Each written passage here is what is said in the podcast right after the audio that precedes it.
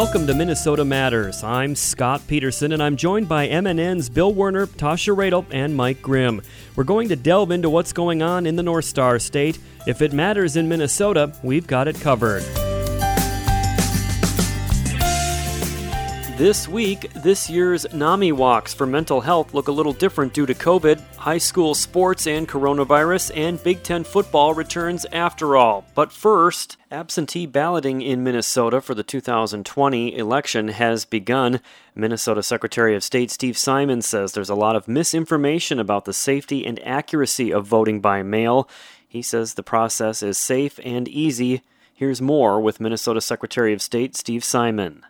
Yeah, my message to voters is to consider using that option. If you go to a website, mnvotes.org, you can order that absentee ballot to come to you so you can vote from home.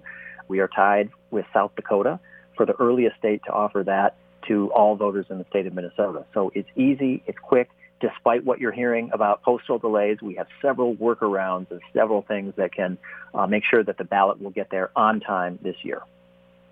Uh, you mentioned the what folks might be hearing about delays. Can you talk about that a little bit more specifically? What are some of the concerns? Yeah, well, there's been much in the news over the last two or three weeks about delays uh, from on up high in Washington uh, that are impacting the Postal Service nationwide. But we're full steam ahead on our recommendation that people strongly consider voting from home. And some of the workarounds we have are, for example, telling people to order their ballot now don't wait until late October when elections workers are at their most stressed out and when they're really slammed. Second, as soon as you know who you're going to vote for, get that ballot in. You can vote, of course, uh, at the very last day on election day. But if you know a week or two or three earlier, and uh, there's nothing that will change your mind, then get that ballot in. Next, I would tell folks, keep in mind that this year and this year only, there's a special rule in place for the deadline the deadline rules are different. This year, you can postmark that ballot as late as Election Day, which is Tuesday, November 3rd, as long as it also gets in within one week. So your ballot can get there by November 10th and still count. That means every Minnesotan has an automatic built-in seven-day cushion to get that ballot from point A to point B. And if there are folks who are still uncomfortable with a week in light of what they're hearing from the Postal Service, not only can you send it in earlier, obviously, but you don't even have to send it back by mail. Just because you receive it by mail doesn't mean that's the way you need to get it back. You can always hand deliver it to the office listed on the envelope, or you can have a trusted person hand deliver it for you. Either way, there are several workarounds, and I would add one last thing. We have a feature on that website, mnvotes.org, which allows every voter to track their ballot, just like you would a package. So you can know with certainty, for sure, when it has arrived even what date. So it's not left to chance. You don't have to say a prayer when you drop that ballot into the mailbox. You can know for sure when it has arrived and that it has been counted. We've talked about this in the past. In the uh, 2016 election, Minnesota was targeted by bad actors with uh, various election interference, uh, particularly the Russians. And uh, my understanding is that that's something that you're watching out for this time as well. What are you What are you seeing right now? Yeah, we have absolutely not put the brakes at all on our efforts to monitor uh, potential interference. We can't. We can't afford to. So we've been working very hard all this calendar year, spending time, effort, and money um, to harden our systems, to make them better, to make them safer and stronger. We're working with our intelligence agency partners in Washington, D.C. on both uh, briefings, classified briefings about the threats out there, and on know-how, on actual um, uh, you know, practical advice and exercises um, that are meant to make our systems more secure. So, for example, we invite the Department of Homeland Security to come in to test our systems to try to find the soft spots so that we can correct them. And that's what we're doing right now. Of course, as you know, a couple weeks ago, President Trump was uh, urging the voters of North Carolina to vote twice to test the process. Uh, just wondering if you had any reaction to that. Yeah, that was unfortunate. Um, uh, the analogy that I used is it's sort of like inviting someone to try to rob a bank just to see whether the security system is as good as the bank says it is. We would never tell anyone to do that. So please don't vote twice. Just vote once. Um, if you have questions about security or procedures, that's perfectly legitimate to have those questions, but there are other ways to get those answers other than messing around with a potential felony. So just vote once. I'm wondering, Mr. Secretary, if you're seeing instances of folks getting um, essentially uh, junk mail from different political groups that may try to confuse the issue of mail in voting. Um, I've seen reports of such things online, and I'm wondering if your office is hearing about that. Yeah, there is a lot of confusion out there, and some of it is being um, spread in the form of disinformation. So when people talk about voting by mail, that's a really big, broad term, which encompasses a lot of things. Um, what some people object to is a system that we are not doing in Minnesota. So we are not doing this. There are some states that are doing what's called universal vote by mail, where all registered voters automatically get a ballot sent to them, whether they requested it or not, or whether they wanted it or not. That's not what we're doing in Minnesota. Some people object to that system, but that has no relevance in Minnesota. What we are doing in Minnesota is something that we've been doing since before World War II. This is not new. This is not unique. This is just good old-fashioned absentee voting, using the mail to have the ballot mailed to you uh, and then returning it either by mail or by hand delivery. That's it. It's that simple. So even though both methods make use of the U.S. mail, either one way or both ways, they're not the same thing. And some of what folks are hearing about has tended to muddy the waters between those two things. Uh, making them sound like they're the same when they're not the same. Thank you to my guest, Minnesota Secretary of State Steve Simon. And if you'd like to find out more about absentee voting, you can do so at mnvotes.org. Again, that website, mnvotes.org. Minnesota Matters returns after this.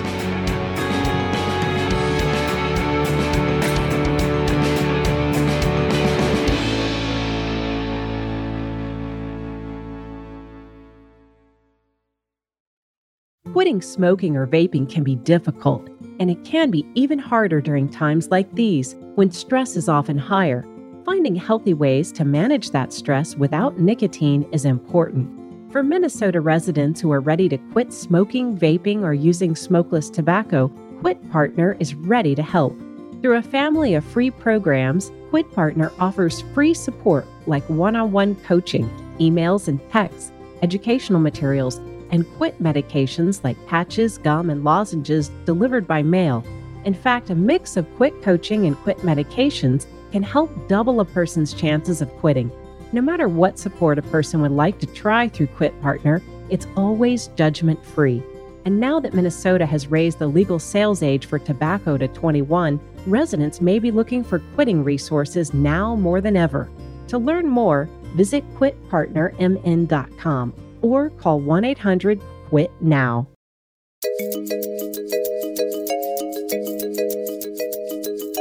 Welcome back to Minnesota Matters. Minnesota is gearing up for its 2020 DIT Do It Together Walk on Saturday, September 26th.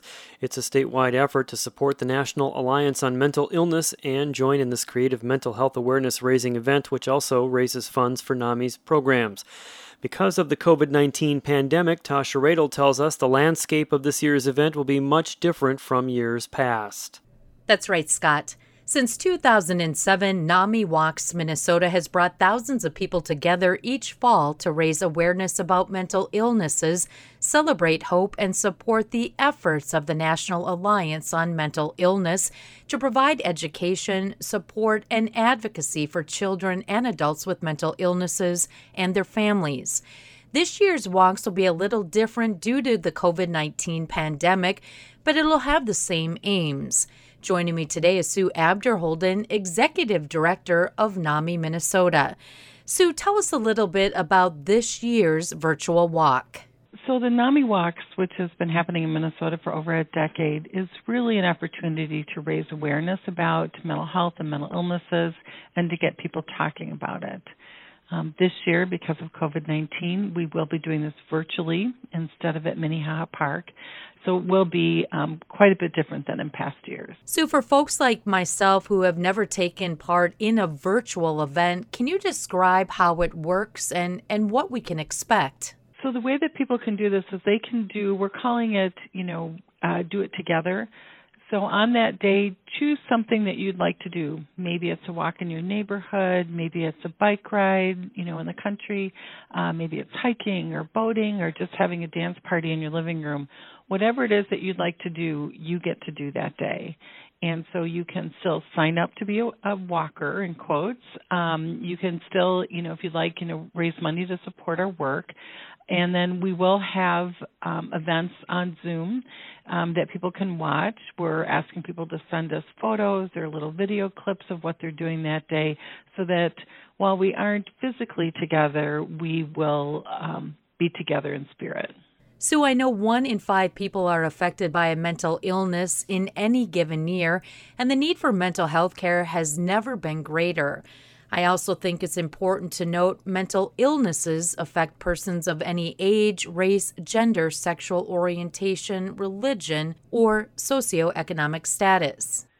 Yes, unfortunately, it impacts everyone. And I'm going to be honest, during this pandemic, it has affected even more people, which I think is understandable, right? We're living in a time of great uncertainty. Um, we have people who have either caught COVID or because of their job, right, are worried that they will catch it. Um, we have you know parents trying to juggle work and uh, educating their children.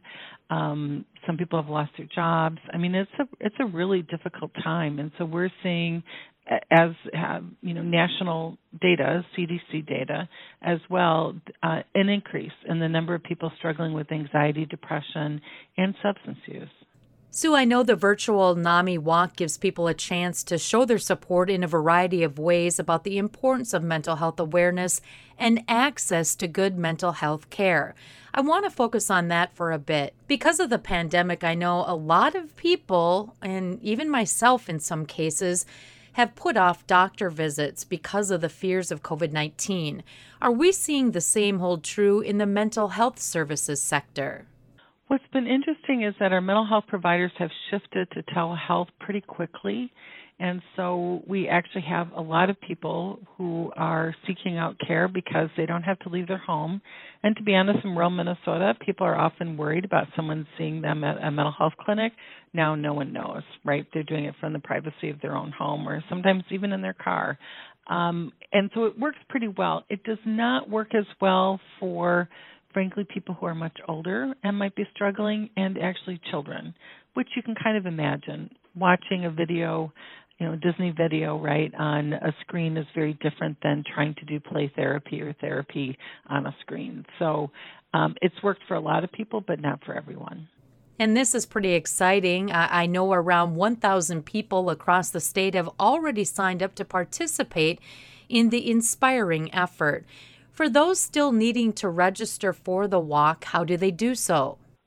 Yeah, so you can go directly to our website, which is namimnforminnesota.org, and you'll see um, a banner across the top that says NAMI Walks, and so just click on it, and that will bring you to the right place so that you can uh, know what to do. And frankly, while you're there, look at some of the resources that we have. We have now, of course, online support groups um, through Zoom, and a wide variety of classes as well. So you don't have to worry about, you know, is there going to be one in my community? You just sign up through Zoom. Well, we're about out of time, Sue. Any final thoughts today? I, think the only thing that I would add is that because it is um, Suicide Awareness Month, I just want to encourage people if they're struggling at all to please reach out. The National Suicide Hotline is 1 800 273 8255, or you can text MN for Minnesota to 741 741. Thanks again to my guest, Sue Abderholden, CEO of NAMI Minnesota. Again, for more information on how to participate, including registration or forming or joining a walk team, head to namiminnesota.org and then click on NAMI Walks. Or you can call 651 645 2948. Again, that number 651 645 2948. Back to you, Scott. Thank you, Tasha. Minnesota Matters returns after this.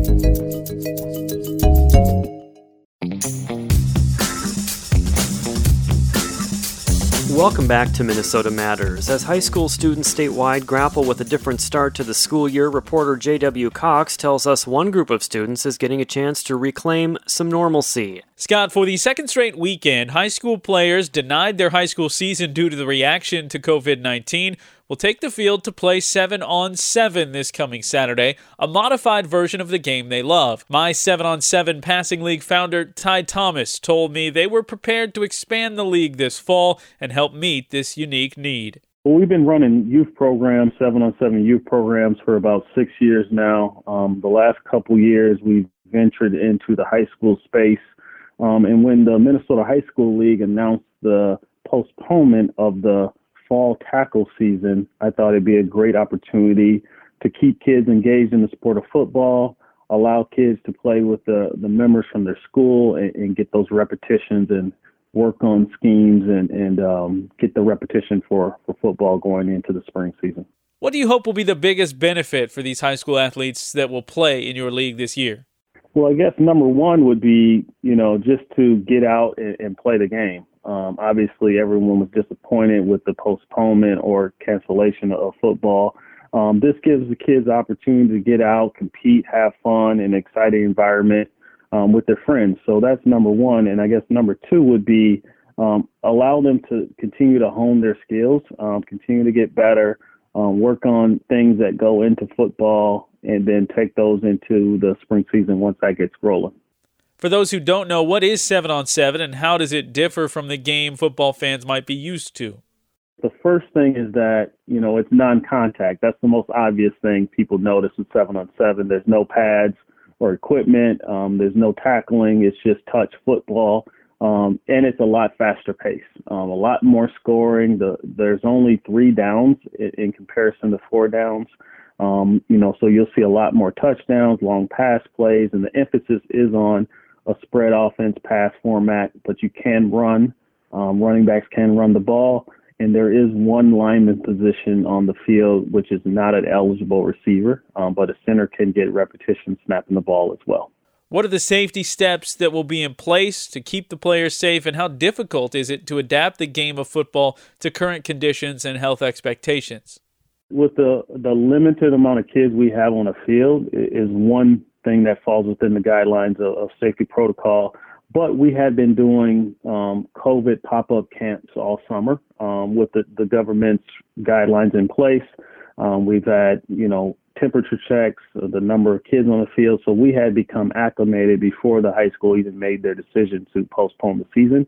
So it was easier for us to just turn the key and, and, and implement a league really quickly, um, knowing that we had the structure in place already. So we have team guides who kind of make sure all the COVID protocols are in place, make sure the teams and the players and the coaches understand um, some of those rules and details that apply to them when they're on the field, as far as wearing masks, hand sanitizing, um, no spitting, and things of that nature. Um, we we like to make sure we're they're guided through the facility, and there's one entry point and one exit point, so um, kids aren't cross contaminating with each other. Have you had statewide interest in players traveling to join the league? Yeah, so we got a lot of big schools. Um, we got the Lakevilles, the Eden Prairies. Um, we also have St. Michael Albertville, so some teams from up north. Um, and then all the way down to uh, Rochester. We have some Rochester teams coming in as well. So it's pretty spread out um, throughout the metro and a little further beyond that. You mentioned the infrastructure for the most part was in place to do this already. What was the decisive factor for you to give the project the go ahead for this fall? You know, a lot of kids are looking to get film, looking to be recorded, and, and go on to play at the next level.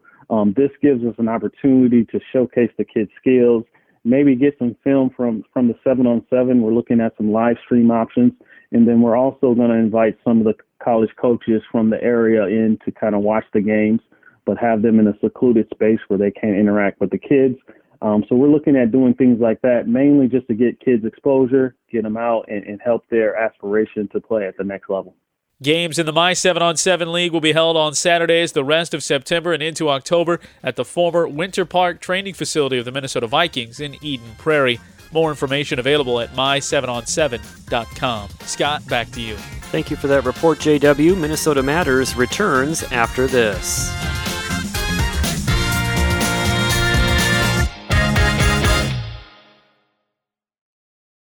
Welcome back to the Dog Show. Up next, we have Satchmo. Satchmo is a member of the Shelter Pet Group. That's right, a group known especially for their couch snuggling, ball chasing, face licking, tail wagging, backyard hanging, and of course, companionship.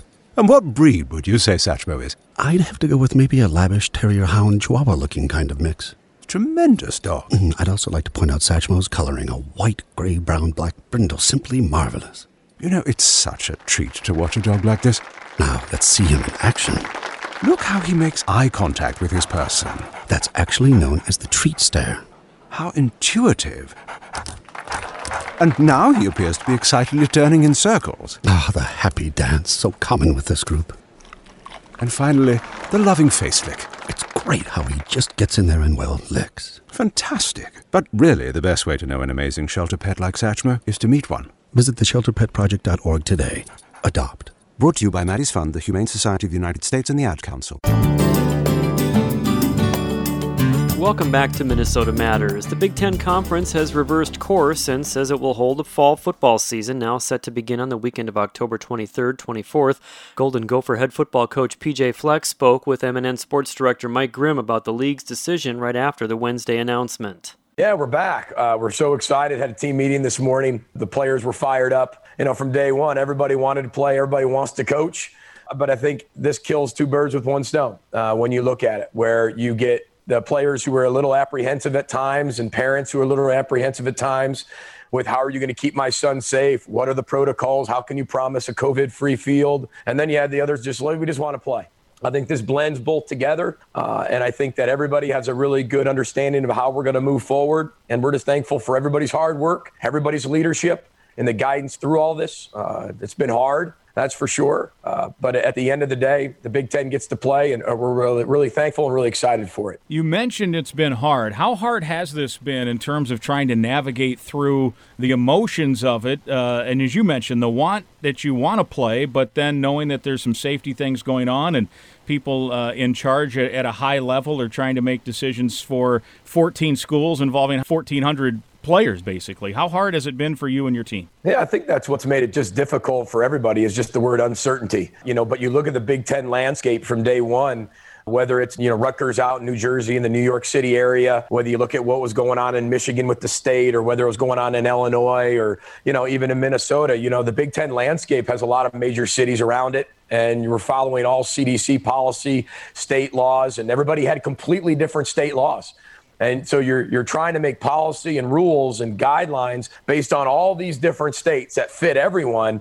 And we're in a different landscape at times and with different rules. And I think that what's made it very difficult on everybody. The uncertainty of when and if we were going to play puts a lot of added pressure and stress on young people and I think that was the major focus was just our players. You know, I spent, you know, 24/7 just thinking about how we're going to make our team better mentally, physically and emotionally, but more importantly the mental health of this football team, of how we're going to keep our guys engaged. They started thinking 3 months down the road and that's when you lose people. That's when the mental health really doesn't go well. We got to control now. We got to keep everybody focused on now. We have to be able to work on Zoom. We have to be able to do all these things that aren't normal which what's normal about all of our lives is football. It's, it's, it's the one common thing that we have as a professional uh, coach. You have football. Players have football season to look forward to. In January all the way through December, they know what the season is. They know what the routines are. And when that's taken away with uncertainty, that, that there's a lot of mental health issues that can come into play there, and a lot of uncertainty. Uh, and then you send people home for a long time now they're under different guidance, different rules. It was all just really hard. Not saying it was all bad, it was just hard because you were leading from afar. And usually, what makes this really hard, I mean, we worry about our kids when they go away on spring break, right? And completely don't have us except for Zoom. It was just very unique. And we learned a lot through it probably mid last week to maybe the beginning of last week. You could just feel a little bit of the momentum swinging a little bit uh, more towards maybe with the rapid testing and the president's possibly getting back together. Calls that we had with the head coaches, just the feeling you got and the vibe you got with the new technology and the new uh, medical advancements that have been uh, installed for COVID 19.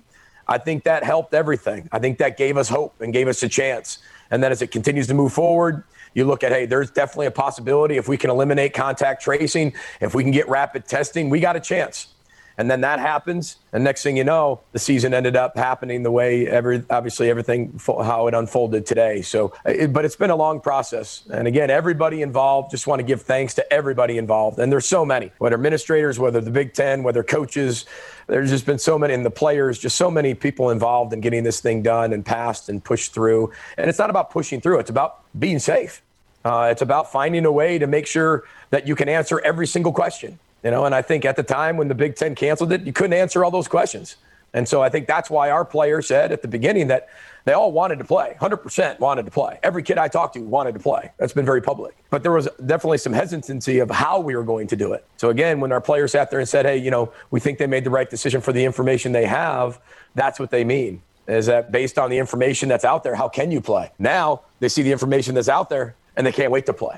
Coach, how much were you in contact with President Gabel, who I assume was in contact then with all of her colleagues, and then uh, medical people, and your athletic director, Mark Coyle? I mean, this decision certainly was a collaboration of all of those forces, I would think. How often were you on Zooms or talking text or what have you with, with, with all of those people? Well, Mark Coyle and I have a very close relationship. I think Mark Coyle does an amazing job of running our athletic department. Not only that, making sure that I'm informed. He might not have all the answers, but he always keeps me up to date of what's going on so I can make our football program the best it possibly can be. And anytime you don't do that and you're going to have this lack of communication, there's going to be this void. And as human beings, most of the time, this void that'll either get bigger and bigger and bigger is always filled with negativity. Right? Think about just our relationships with our family members or our loved ones. When you haven't talked in a while, sometimes like, well, what did I do wrong? And it's just filled with negativity. Our brains are naturally wired to sit there and say, if there's a lack of communication, there must be a problem right? So Mark does a great job of breaking that barrier down. President Gabel, uh, she came out to practice once or twice to be able to talk to our team, let them know what's going on, let them know that she's there for them and that she cares for them, and that every decision made by her will always have their well being at the forefront of her mind, period. No matter what anybody else is doing, no matter how they're doing it, we're going to make sure that their safety is at the forefront of our mind. And, and she came through with exactly what she promised. You know, we've talked a few times, but not a lot. It's really gone through Mark Coyle, and uh, but she's done a great job representing the University of Minnesota throughout this entire process. I'm just lucky to work for just really amazing people who, who really truly care about our student athletes. That's Gopher football coach PJ Fleck with MNN Sports Director Mike Grimm. That is going to do it for us for this week. Thank you for listening, and please tune in again next week for Minnesota Matters on this MNN station.